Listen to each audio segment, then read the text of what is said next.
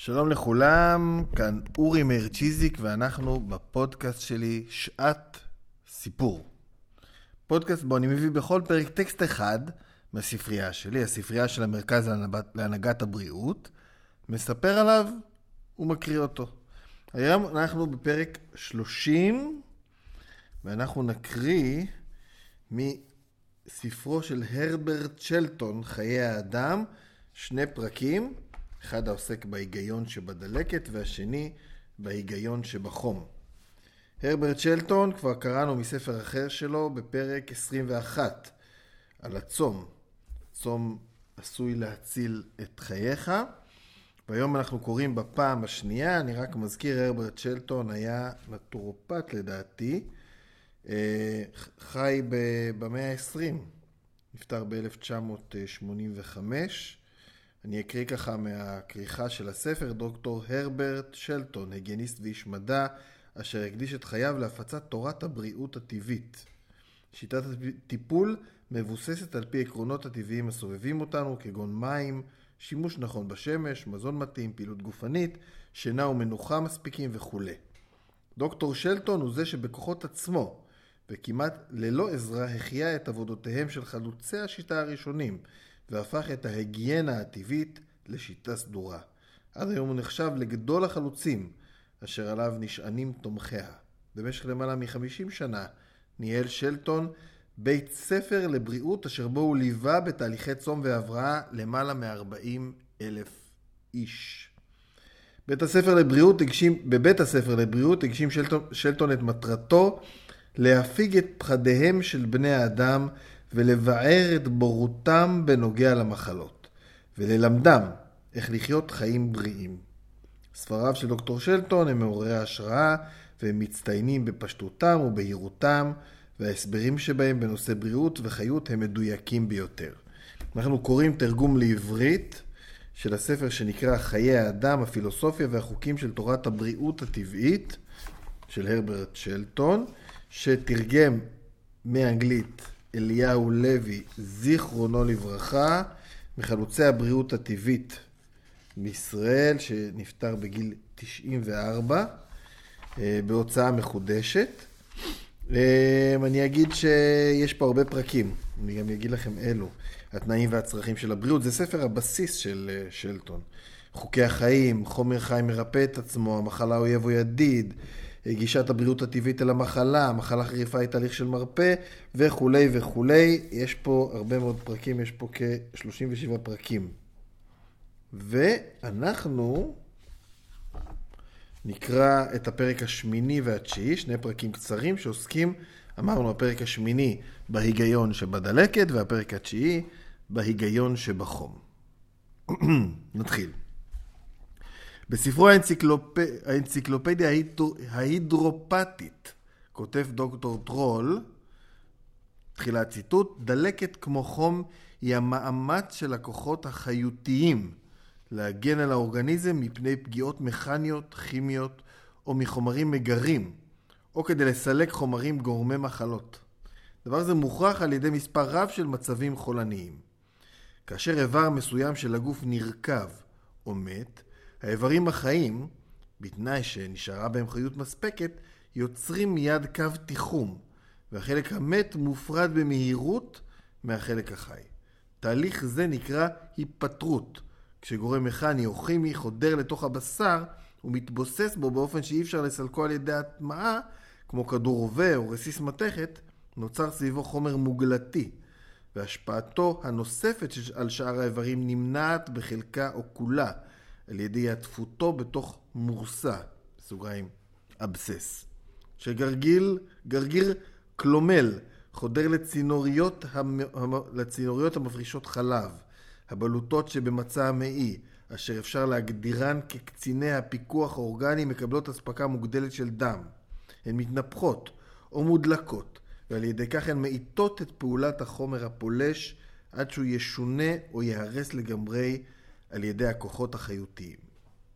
כשרקמה נחלקת, כמו במקרה של חתך, מוזרמת לימפה נקרשת אל תוך הפצע ויוצרת בסיס לכלי הדם החדשים שייווצרו כדי לאחד את החלק שנחתך. תהליך זה נקרא דלקת מחברת.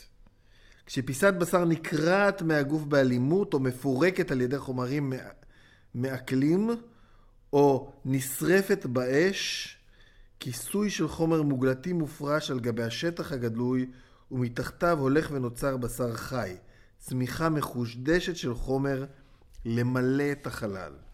סוף ציטוט. בתורו תהליך הריפוי של חתך, ריפוי עצם שבורה וסילוק רסיס שחדר לגוף, אומר אמת דנסמור, המקרים היומיומיים האלה ידועים לכל אדם, לא רק לרופאים.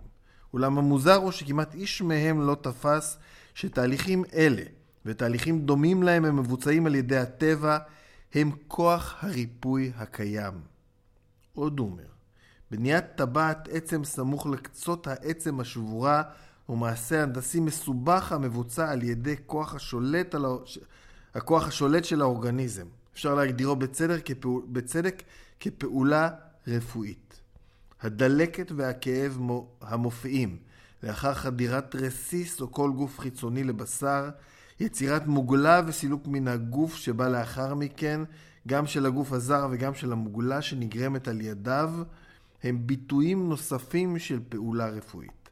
זוהי אחת ההוכחות המוחלטת שמחלה וכל התופעות הנלוות אליה הם מאמצים ידידותיים ופעולות פעול, פעולות ריבוי ידידותיות המבוצעות על ידי האורגניזם, האורגניזם במאמציו להחזיר את מצב הבריאות.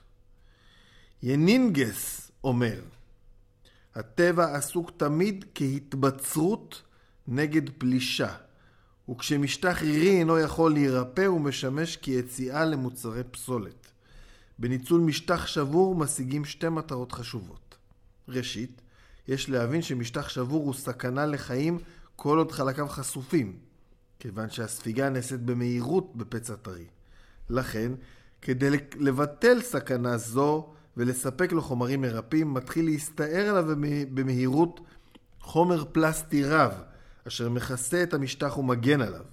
על ידי אספקה זו של הטבע מחוזק המשטח החשוף נגד כל אפשרות חדירה של גוף חיצוני הבא איתו במגע מיידי. הכיסוי גם מגן על המשטח מפני אוויר ומונע ספיגה אפילו אם אין הפצע נרפא. הסתערות החומר הפלסטי להגנה ראשונית תסתיים בפיתוח הגנה משנית, במקרה שהאיברים אינם נרפאים, וזוהי המטרה השנייה. הפעולה מורכבת מהתעבות ומהקשחה הדרגתית של הרקמות, כיוון שחומר נוסף מוזרם לרקמות האיברים הפגועים, שהוא מעבר ליכולת השימוש שלהן, והוא אינו נלקח חזרה על ידי מחזור הדם. כלומר, כמות החומר המוזרמת למשטח הפגוע גדולה יותר מן הדרוש לו לריפוי, והחומר נפלט החוצה, או שהוא נשאר ברקמות. מצב זה יוצר הצטברות, עיבוי והקשחה של קצות הפצע. בחומר שהוזרם לשטח מלכתחילה לשם ריפוי נעשה שימוש משני, חיזוק ומניעה של חדירת חומרים בלתי ידותיים ומזיקים. נא הבינו שהטבע בפעולתו זו מונע את האפשרות של משיכה חלקיקית מולקולרית ומתגבר על חוק הפעפוע, אוסמוזה. סוף ציטוט. הניסיון המר ביותר של המחבר היה כשעמד ליד מיטתו של תינוק נוטה למות, מאזין להפצרותיה הנואשות של האם האומללה שיציל את תינוקה. שום רופא אינו יכול להציל חולה. או שהחולה יכול להציל את עצמו, או שהוא אינו יכול. רק במקרים נדירים יכול לבוא, יכול, יכולה לבוא עזרה מבחוץ, כגון פעולה כירורגית שעשויה לסלק גורם משני מזיק. אך גם במקרים של עזרה כזאת מעוררים ספקות. כל מחלה היא תהליך מרפא, אך לא כל המחלות משוללות סכנה. אחד מהדברים שהדלקת עושה הוא הטלת מום, או עיכוב הפעולה של האיברים המודלקים. התהליך הוא הגנתי, רפואי, הוא גם ראשון וגם אחרון. בעצם נמשך כל הזמן, אך לעיתים קרובות מיקומו בגוף מהווה סכנה חמורה. דלקת במוח או דלקת בחוט השדרה עלולות להשפיע על מרכזים חיוניים מסוימים באופן כזה שפעולה חיונית כלשהי תעוכב. אם מרכז הנשימה מעורב בזה, הנשימה מתעכבת. התוצאה מוות. אם פעולת הלב מתעכבת בפעולתו ופעולת הלב נפסקת, האדם מת. עקיצת דבורה על עפעף העין גורמת לסגירת העין, אבל אין לכך תוצאות חמורות. כעבור יום או יומיים הדלקת עוברת והעין נפקחת. עקיצת דבורה בבית הבליעה בגרון תסתום במהירות את מעבר האוויר. הדלקת כאן אינה חריפה יותר מזו שבעפעף, אך הקורבן ימות מחנק. לא טבעה טבעה או שיעורה של הדלקת, אלא מיקומה וקנה המידה לסכנה הטמונה בה. הדבורין אינן עוקצות את בית הבליעה, אך דברים חמורים, חמורים יותר עלולים לקרות לו. הדלקת תתפתח בכל מקום שבו היא דורשה, ביד או בעיניים, בריאות או במוח, בלב או בכליות. מידת חריפותה תלויה באותם הצרכים הנדרשים בכל מקרה לגופו. הטבע משתדל תמיד להגביל את מקום הדלקת. בדרך כלל הוא מצליח בכך, אך מהמצב, אם מהמצב נכשלים, הסיבה לכך נעוצה כרגיל בהאכלה ובמתן תרופות. כל האכלה חייבת להיפסק מיד עם הופעת הצרה. האכלה במשך ימים מספר, כשהמחלה עדיין מתונה, די בת כדי לגרום למוות. חיים יקרים, מכדי שנשליך אותם רק בעבור כמה ארוחות לא רצויות, שאינן דרושות ושאין נהנים מהן. סכנה רבה טמונה בדלקת הריאות אצל אנשים בגיל מבוגר, שריאותיהם אולי נחלשו מאוד, ואשר נקודות רבות בהן לקויות. זוהי הסיבה שיש הכרח במנוחה מוחלטת ובשקט במקרים של דלקת ריאות. קימה מוקדמת מדי משכיבה במיטה עלולה לגרום למוות. דלקת באיברים חיוניים שהמבנה שלהם אינו בריא, מסוכנת לאנשים מבוגרים, אפילו אצל צעירים עלולים האיברים שאינם בריאים לכרוע תחת המעמסה. פרק תשיעי, ההיגיון שבחום. כלל הוא שלפני עליית החום מופיעה צמרמורת. הצמרמורת היא תוצאה של נסיגת הדם מהשטח החיצוני של הגוף. הצמרמורת גורמת לעיכוב של בריחת החום מהאור, והחום הגבוה בא כתוצאה מן העיכוב הזה. החום הגבוה לא זו בלבד שהוא מאפשר לתאים של חלקי גוף פנימיים להגביר את פעולתם, אלא גם מבטיח את תחומם של חלקי הגוף החיצוניים, אשר אחרת היו נשארים קרים. התאים של הרקמות והנוזלים אשר נפגעים מהחום הגבוה ומהדלקת נעשים גדולים יותר. תמיד ישנה הפרשה מוגברת של נוזלים מהדם למקומות הפגועים. דבר גורם להזנה מוגברת ולגידול מהיר יותר שלהם. העלאת חום הגוף והופעת הדלקות בעת מצב של חום גבוה הן קבועות ואינן יכולות לקרות ללא גידול זמני בכמות החומר החיותי באזורים הנפגעים, התאים מקבלים הזנה מוגברת תמיד. עליית החום, עליית חום הגוף, הכרחית להגברת הפעילות החיותית. הפחתת חום הגוף מפחיתה את הפעילות התאית. חום מוגבר מאוד מפסיק כל פעילות תאית. עליית חום היא תוצאה של פעילות הגוף. אם החום עולה מעבר לנקודה מסוימת, פעילות התאים פוחתת באופן אוטומטי, ויצירת החום פוחתת. אז קורית בלימה אוטומטית של עליית החום. אחת מפעולותיו החשובות ביותר של האור היא להסדיר את, החום, את חום הגוף. החום נפלט דרך האור, בעיקר על ידי הזעה. הגוף מתקרר על ידי התאדות הזיעה, כל נוזל מוריד את החום כשהוא מתאדה. הזיעה בהתאדותה מוציאה חום מהגוף. על ידי הסדרת כמות הדם הזורמת לאור, מבוקרת בריחת החום מן הגוף. ככל שיהיה באור יותר דם, כך יפלוט הגוף יותר חום. אם הגוף קר, נימי הדם באור מתכווצים. דבר זה מכריח את הדם לעזוב את השטח החיצוני של הגוף ולעבור לחלק הפנימי שלו, וכך הוא שומר על חומו. כשגוף, כשהגוף חם, כלי הדם שבחלקו החיצוני של הגוף מתרחבים. דבר זה מאפשר לכמות דם מוגברת לזרום אליהם, ואז נפלט חום רב יותר מהגוף. הגוף מסדיר לא רק את פליטת החום, אלא גם קובע את ייצורו וחלוקתו בגוף. אצל אנשים בעלי חיוניות ירודה או במצב של הלם, קורה שלעיתים קרובות שיכולת הגוף לייצר חום ולשמרו מופחתת, והתוצאה חום הגוף יורד אל מתחת לנורמלי. ברוב השלבים של מחלה חריפת, ח... ברוב השלבים של מחלה חריפה, החום הוא מעל הנורמלי, ואז אומרים שלחולה יש חום. נכון יותר לומר שחומו של חולה, של אדם חולה גבוה בכמה דרגות, דרגות מעל חום נורמלי של הגוף. כשנגרם נזק לגוף ולחלקים ממנו כתוצאה מחום, האמצעים המדכאים המשמשים בהם, להור... בהם להורדתו, ולא החום עצמו, הם אשר גורמים את הנזק לגוף, כך שאין כל תועלת בדיכוי חום, כפי שמקובל על כל אסכולות הריפוי.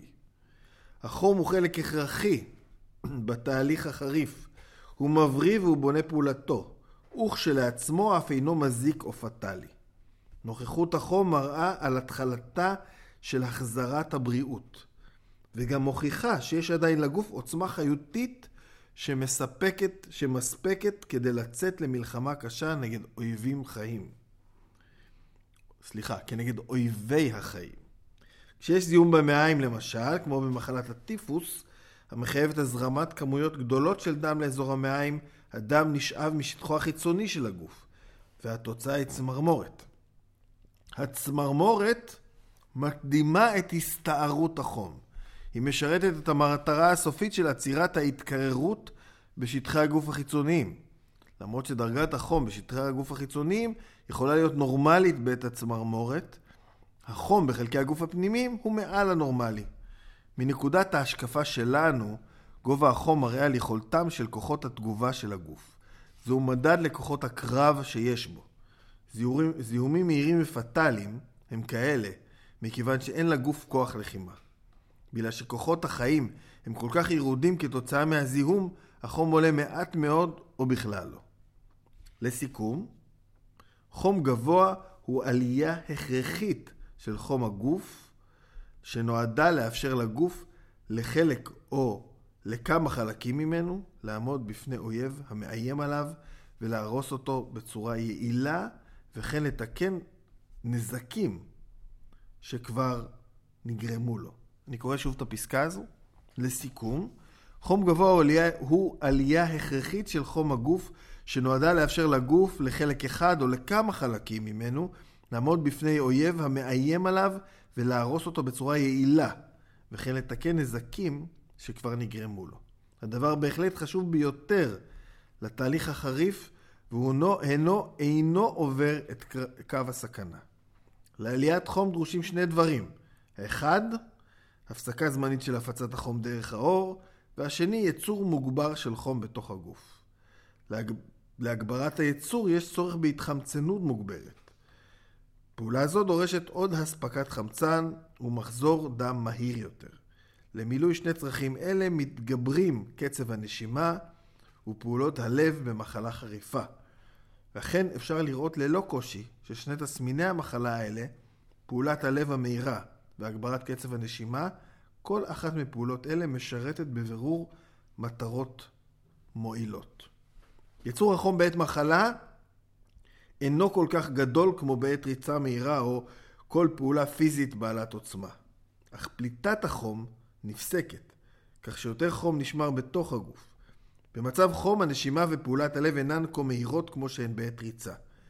כשאנו עוסקים במאמץ בעוצמה רבה, ההזעה מסלקת חום מן הגוף וכך מונעת מהחום לעלות. הפסקה של פליטת החום דרך האור היא לכן פעולה הדרושה ביותר ליצירת חום. אני מבקש לחזור על דברים שנכתבו על ידי דוקטור האוורד, מבכירי הנטורופטים בעולם. ישנם שלושה תסמינים ראשיים בכל המחלות החריפות. עלייה בחום, הגברת הדופק ונשימה מואצת. הגברת הפעילות של התאים מראה שיש דרישה מוגברת לחמצן. החמצן הדרוש מסופק על ידי מחזור הדם ומואץ על ידי הגברת הפעילות הריאות. ישנה רמה נמוכה של פעילות בעור בשלבים הראשונים של התגובה החריפה, בגלל הצורך באיזון ובפיצוי במחזוריות הדם. ההרחבה המוגברת של העורקים הפנימיים מחייבת את התכווצות העורקים והנימים של האור. דבר זה מפחית את פליטת החום, וכשזה מתווסף לייצור החום המוגבר בגוף, נוצר חום מעל לנורמלי. פתיחת ציטוט, שום אדם עדיין לא מת כתוצאה מחום. צוינו כמה מקרים של מחלות חריפות שחומם של החולים עלה בהם עד למעלה מ-42 מעלות, ולאחר מכן הבריאו החולים לחלוטין. כל שעולה, ככל שעולה כוח התגובה של הגוף, כך עולה יותר החום במשבר מחלה כזה. ילדים אשר חיוניות הטבעית שלהם עדיין לא נפגעה מניצול לא נכון שלה, נוטים לחום גבוה יותר מאשר אנשים מבוגרים. יש בזה מן ההוכחה שרמת החום היא מדד לכוח התגובה של הגוף. כמעט אי אפשר שאדם בעל חיוניות נמוכה מאוד יפתח מחלה חריפה.